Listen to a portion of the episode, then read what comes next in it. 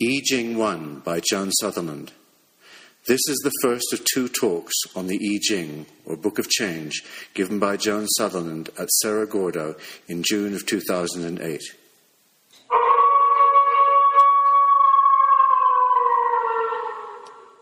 Good evening, everyone. It's um, it's great to be here. I've been gone for three weeks, and um, I'm really enjoying being back and being here and seeing all of you. But one of the nicest parts of it was um, having been gone. As, as most of you know, I just moved here last summer. Having been gone, when I when I came back, it really felt as though I were coming home to Santa Fe. And that was a very very nice feeling. What I want to talk about tonight is some of what I was doing on the second half of that um, away. I was up in Vallecitos uh, in the snow blizzard in this incredibly beautiful place and doing a retreat with um, Stephen Karcher about the I Ching. The I Ching is an old Chinese book of divination that usually gets translated into English as the Book of Changes. Um, and the reason I was doing that goes back a long time.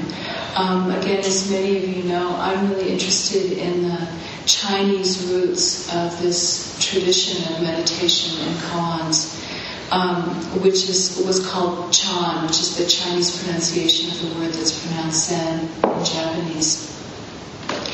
And um, it has seemed to me forever and ever that as Chan and Zen came to the West, to America and other places, um, a lot of the mythology of it was dropped away, didn't come with it. We got pra- a lot of the practice, we got a lot of the philosophy, but we didn't get a lot of the mythology. And it was my hunch that we um, we were missing something important with that. That in any way, um, there's a lot of the life of the heart and of the soul and of the imagination that's tied up with the mythology and the stories of things. And so if you lose that, you lose something of the heart and the soul and the imagination. So um, several years ago, I found a, a, book by Stephen Karcher on the I Ching, and it really blew me away because, again, the way we inherited the I Ching was mostly through a very Confucian prism. Confucianists got a hold of it about 2,000 years ago and, and, and changed it into something different than it had originally been. And Stephen had the, the ability for the first time, as near as I can tell, to see through that, the Confucian curtains and back to the earlier Taoist and even before that shamanic origins of the I Ching. And in doing that, he laid out this mythological landscape of the China of the first millennium BCE. And I found so much there that survives in the koans, images and sayings and things like that, but also so much there that felt as though it were the mythological landscape of Chan and of the koans. So, um, I met Stephen a while ago and this retreat came up and I thought um, it would be very interesting to be immersed in this for 10 days. Um, and it turned out where we were in Vallecitos felt as though we were not only immersed in the mythology, the mythological landscape, but the actual landscape of North China a thousand years ago. It was really, really something. Um, so I have some some sort of preliminary notes, just the, the beginnings of some things that I know will be a long exploration for me um, that I hope you will find interesting, um, and I hope you will find in some way um, enriches your own meditation practice and your koan practice if you're foolish enough to be doing that. So. Um, I think what I want to do is begin with an example right away of what I mean. This is a, a, little piece of that old Chinese mythology that I found instantly both tremendously interesting and kind of exhilarating and helpful as well.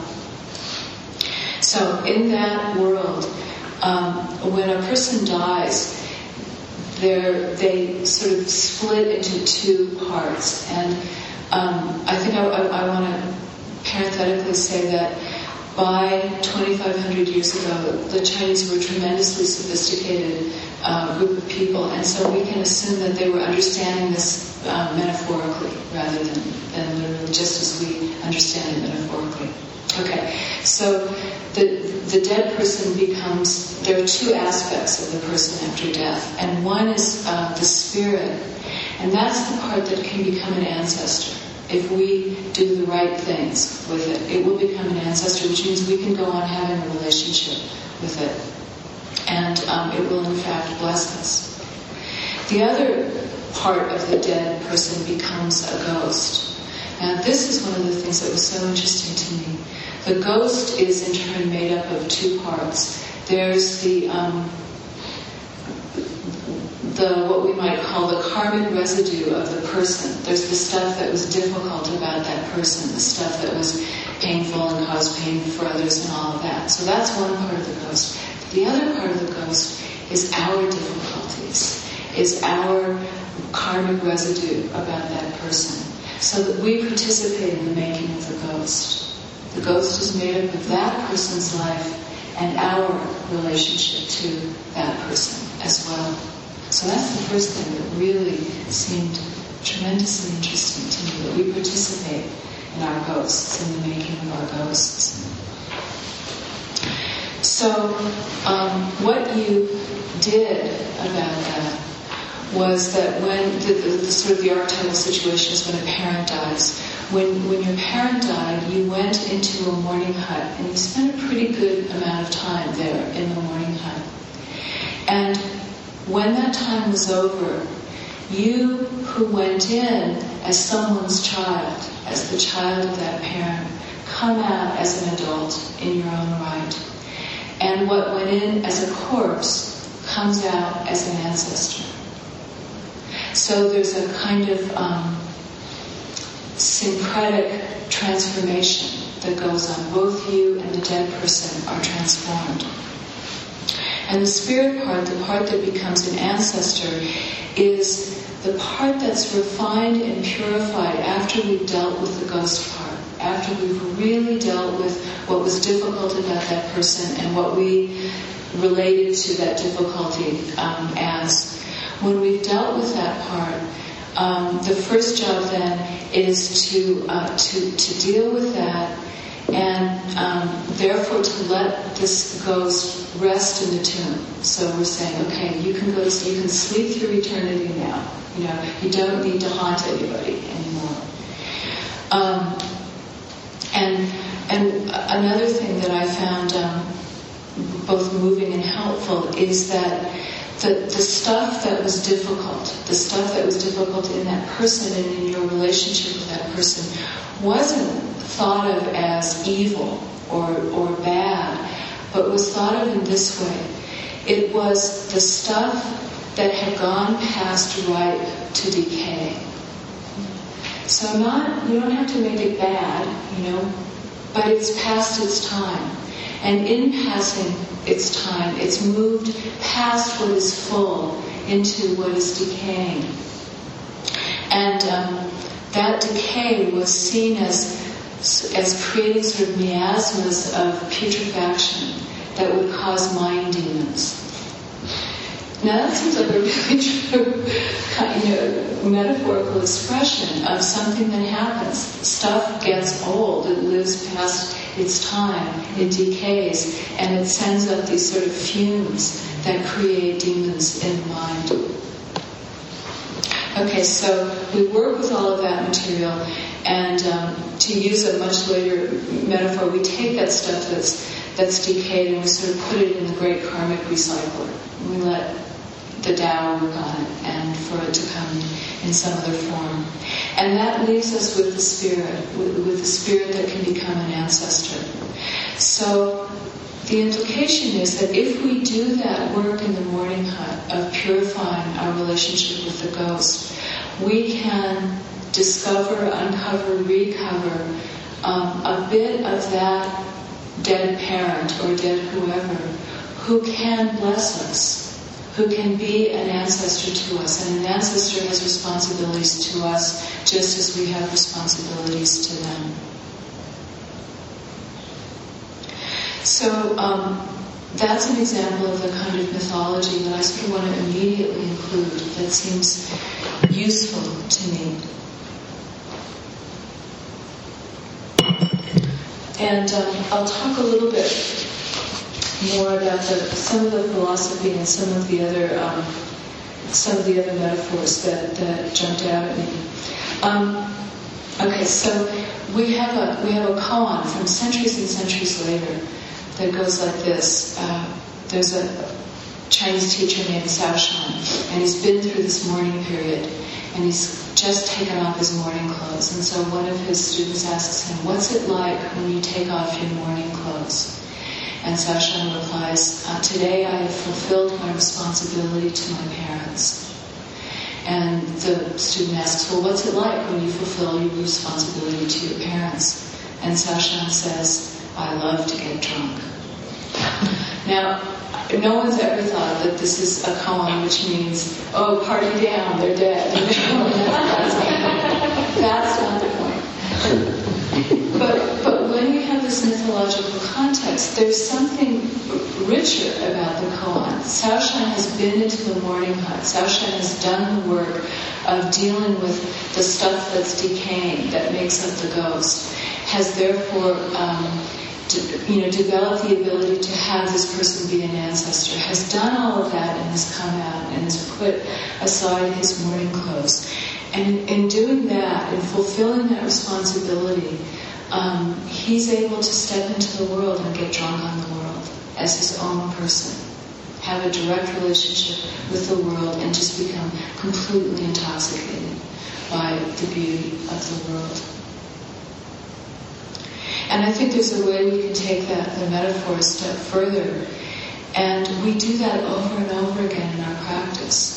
When we're willing to step into the mourning hut for a while, when we're willing to do the work that arises naturally in meditation, if we're paying attention to our meditation, then over and over again we can step out and be free of something and enable which enables us to be intoxicated with the world as we experience it, unmediated by the decay and the putrefaction and the karmic residues. Um, there were lots of things, lots of ways I saw similarities between the, the hexagrams and the koans. Are you all familiar with the I Ching Rising hexagram? Do you know what I mean? No? Okay. Um, it's a it's a divination system, and there are 64 hexagrams, which are graphs made up of six lines of different kinds, or 30, actually 32 pairs of hexagrams like that. Um, and you do a certain operation to get the hexagram, and then the hexagram has certain meanings that gives you the divination. Each of the hexagrams is made up of two trigrams, two graphs made up of three lines of different kinds. And um, they're quite they're quite beautiful, the trigrams. So just as a, as a couple of examples of that, there's a kind of primal pair in the trigrams of the earth and the dragon. And then there are three daughters and three sons as well. So there are eight trigrams altogether. And um, the eldest daughter, who I'll talk about some more in a moment, is um, called penetrating. She's like the wind. She penetrates everywhere. There's no place she can't go, and there's nothing she can't accomplish through that ability to penetrate like the wind.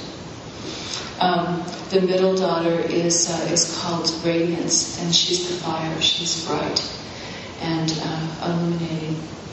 And um, and the youngest son, for example, is the mountain, and he's both the stillness of the mountain and also the limit of things. You know, he marks the boundary where the world ends. So they're quite rich images in and of themselves, and they interact in different ways in these hexagrams. Um, and one of the one of the things that seems quite similar between the hexagrams and the koans um, is that the, the, koans don't work in a logical way. They're not um, allegorical; they're metaphorical. by which I mean the koans don't say, okay, so the world is like this, and it's like this, and it's like this, and it happens in the sequence, and if you just sort of get the structure and you pay attention to the sequence, you'll be okay. Um, the koans say the world is like this, it's, it's changing all the time, and we never know what's coming at us, and it's not logical. And the goal isn't to be able to figure out how to manipulate that stuff as it comes at us. The goal is to learn how to be fluid and flexible internally so that whatever comes at us, we, we can dance with it, we can deal with it in some way. And the, the, um, this system of the hexagrams is, um, is very much like that. So, like the koans, um, Sun, who's the, the, the eldest daughter, the penetrating wind, penetrates everywhere and shows um, where the work needs to be done and where things are clear. Um, and somehow that feels very much like a koan to me, which comes and penetrates everywhere, like invisibly like the wind, and shows what is clear and what is not yet clear. So an important um, aspect of, of the I Ching, which certainly comes into the koans, is the idea of how important it is to be able to hold the opposites. That you can hold two things that are apparently contradictory or paradoxical simultaneously. And you neither have to resolve them into one, they don't have to become one, they can remain two, and that's okay. Nor do you have to pick one or the other, that you can hold both at the same time. And that's a theme that comes up over and over and over again um, in the I Ching. One of the very useful distinctions that the I Ching makes about distinction is the distinction between discrimination and judgment. That if you're holding two things, it's really good to be able to discriminate them, to say, this is this and this is that. And it's good to be able to discriminate them because you might want to attend to them differently depending on their different natures. So if you've got a ghost in one hand and a spirit in the other hand, if you can discriminate ghost from spirit, you can attend to them in their proper ways. And you can do that without judgment, which is saying this one's good and this one's bad, and I need to pick this one and annihilate this one. So that's a kind of nice distinction between discrimination and judgment. Um, and in the in the E system, when you can hold the opposites like that and discriminate but not judge and not choose, uh, there's a gate that opens in the heart, and what's called the bright omen comes in. So we, we allow something to happen when we're willing to hold the opposites. The bright omen comes into our heart and there's a moment of an epiphany. So that's the nature of the epiphany in the I Ching, is that willingness to stay with the opposites, the apparent opposites. Um, and in doing that, there's, a, there's an epiphany that happens in our hearts. Um, originally, like 3,000 years ago, the E was actually involved in a shamanic practice of, of making literal rain, you know, making it, the rainfall when it was needed. And then over time, that sense of rainmaking became metaphorical, where every epiphany, every time we're willing to hold the opposites and the bright omen comes into the heart, and we have an epiphany, is a small moment of rainmaking for ourselves and for the world. There's a little piece of the world, a little tiny infinitesimal piece of the world that we redeem every time we have that kind of epiphany. Um, and there is there is a tradition of that in Chan and in Zen. There's an old tradition of that in Buddhism. Um, it's said that when Shakyamuni woke up under the bo tree, uh, all the prison doors and all the jails opened up, and people were free. People who were stuck in hell were freed from hell. So that sense of the whole world waking up together in that moment comes, it is also in this tradition of the E, that we make a little rain, we bless the world with a little fertilizing moisture. every time um, we have an epiphany that comes from our willingness to stay with the opposites. It was called uh, the holding two worlds in one thought, which I kind of like a lot. Holding two worlds in one thought. Um, so there's also a way in which both the hexagrams of the I Ching and the koans are a mode of communication between those two worlds. And you can divide you can divide it those two any way you want. You know, the world of form and the world of emptiness, the world of the human world and the spirit world. The, um, you know, there's a, there's a, the the unconscious world and the conscious world, the inner landscape and the outer landscape. Whatever whatever way you want to think about it, or ways you want to think about it.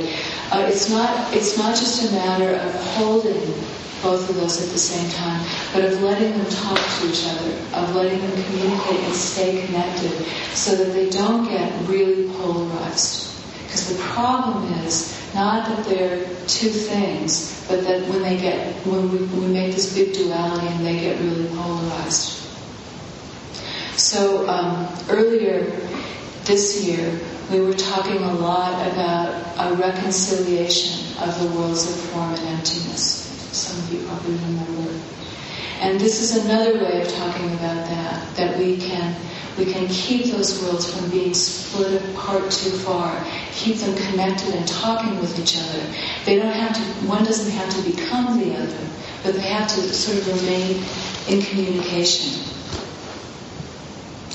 Um, and this sense of walking in both worlds, of having a, a, a foot in both worlds, in the in the mythology of the E is uh, embodied by Yu, the limping god, uh, and in in Buddhism, in Zen and Chan, by Bodhidharma. Um, Bodhidharma is the the person who brought Buddhism from India to China, according to the legend. But um, when he was old, he decided to go back to India, and he was last sighted climbing in the mountains on his way back to India wearing one sandal. So that, that image of one foot shod, one foot barefoot, one foot in one world, one foot in the other, is an image that persists all the way through. Isn't that beautiful? Yeah. Um, so that's a, that's a holding of the opposites together. I'm not allowing them to become polarized, but having one foot in each world.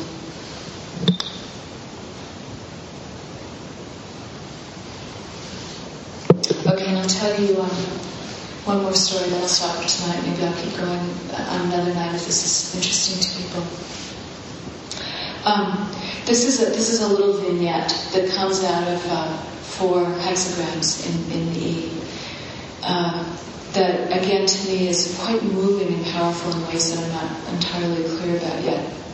But uh, the idea is that there are two brothers, and one of the brothers is the new king in the city. He's gotten the mandate to rule, and he's, and he's in the city, and things are, are good. He's the abundant king, so everything works really well, and there's enough of everything, and the stoplights work on time, and the trains go, all that. But he can't exist by himself. He has a brother um, who's called the Wandering Sage. And the brother's job is to go out, out of the city gates and into the borderlands, into the, the wild places, and to just walk around in the wild places. And in doing that, in having one brother in the city, kind of making sure the trains are running on time, and one brother out on the borderlands watching and noticing what's going on, the wandering sage, the brother notices that something's happening at the border. That the Lady of Fates, which is another name for Sun, the penetrating wind, the Lady of Fates has showed up at the border. Now, if you don't have the brother out there walking the hinterlands, walking through the wild places, you won't know the Lady of Fates has shown up at the border. It's a tremendously beautiful image to me. So he escorts her back into the city. He brings her into the city and brings the king and the Lady of Fates together. And um, in that way, the, the, the city is renewed. But, but without the, so you know, you can sort of see this as an internal process. You know, there's the part of us that makes sure that we're fed and we sleep sometimes. and you know, the kids get fed and, and, and the rent gets paid and all that stuff. That's the good king in the city. But you need this part who's also out walking the borderlands who will notice when the Lady of Fates shows up and starts knocking at the gate and will bring her in to make her part of this triad.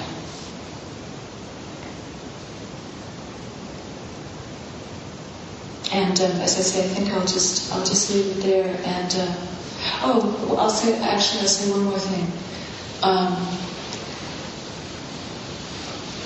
there's there's a sense that if you combine if you combine all of those people into one, if you combine those three into one, then there's a sense that we're called to leave the city every once in a while. That the city represents who we've become, you know, all of the stuff that makes us who we are in the world, and that every once in a while we have to be willing to leave the city and walk out into the wilderness and rediscover the pure intent that caused us to build the city in the first place. And that we have to keep doing that in order to renew our own lives. So that we have to be all three of those characters um, in cycles over and over again in our lives. And when we've gone out to the wilderness, remembered the pure intent, then come back into the city and keep living our life with perhaps the changes we make as a result of that encounter. And if that's true about our lives in the world as represented by the city, it's also true about our spiritual lives. Um, the same character uh, over time ascends the sacred mountain, which is the, pro- the process of spiritual life, and gets to the top of the sacred mountain and finds the temple there and stays there, and it's beautiful. You know, the view is good from the top of the mountain. But after a while, even that, even that sojourn in the temple at the top of the mountain becomes a trap, becomes a way of limiting us, and you have to come back down the mountain into the ordinary village into the, the thoroughfares of ordinary life, to escape the trap even at the top of the sacred mountain. So those cycles in the E just endlessly renew themselves. And um, so then you go back and you climb the mountain again and you come back down again and it happens over and over again. Um, and I can grow kind of tired of the you know, the Enlightenment mythology, where it's all sort of a linear, like from, from here to there, and once you're there, you're done. And I find myself refreshed by this sense of the cycles, of the sense of walking out into the wilderness and back into the city and up the sacred mountain and down again. And that all of that is necessary for um, a completely realized spiritual life and life in the world. Thank you for your, for your attention and questions. This talk is offered as a benefit for members of Awakened Life. If you would like to become a member or give dana to John Sutherland, please visit awakenedlife.org.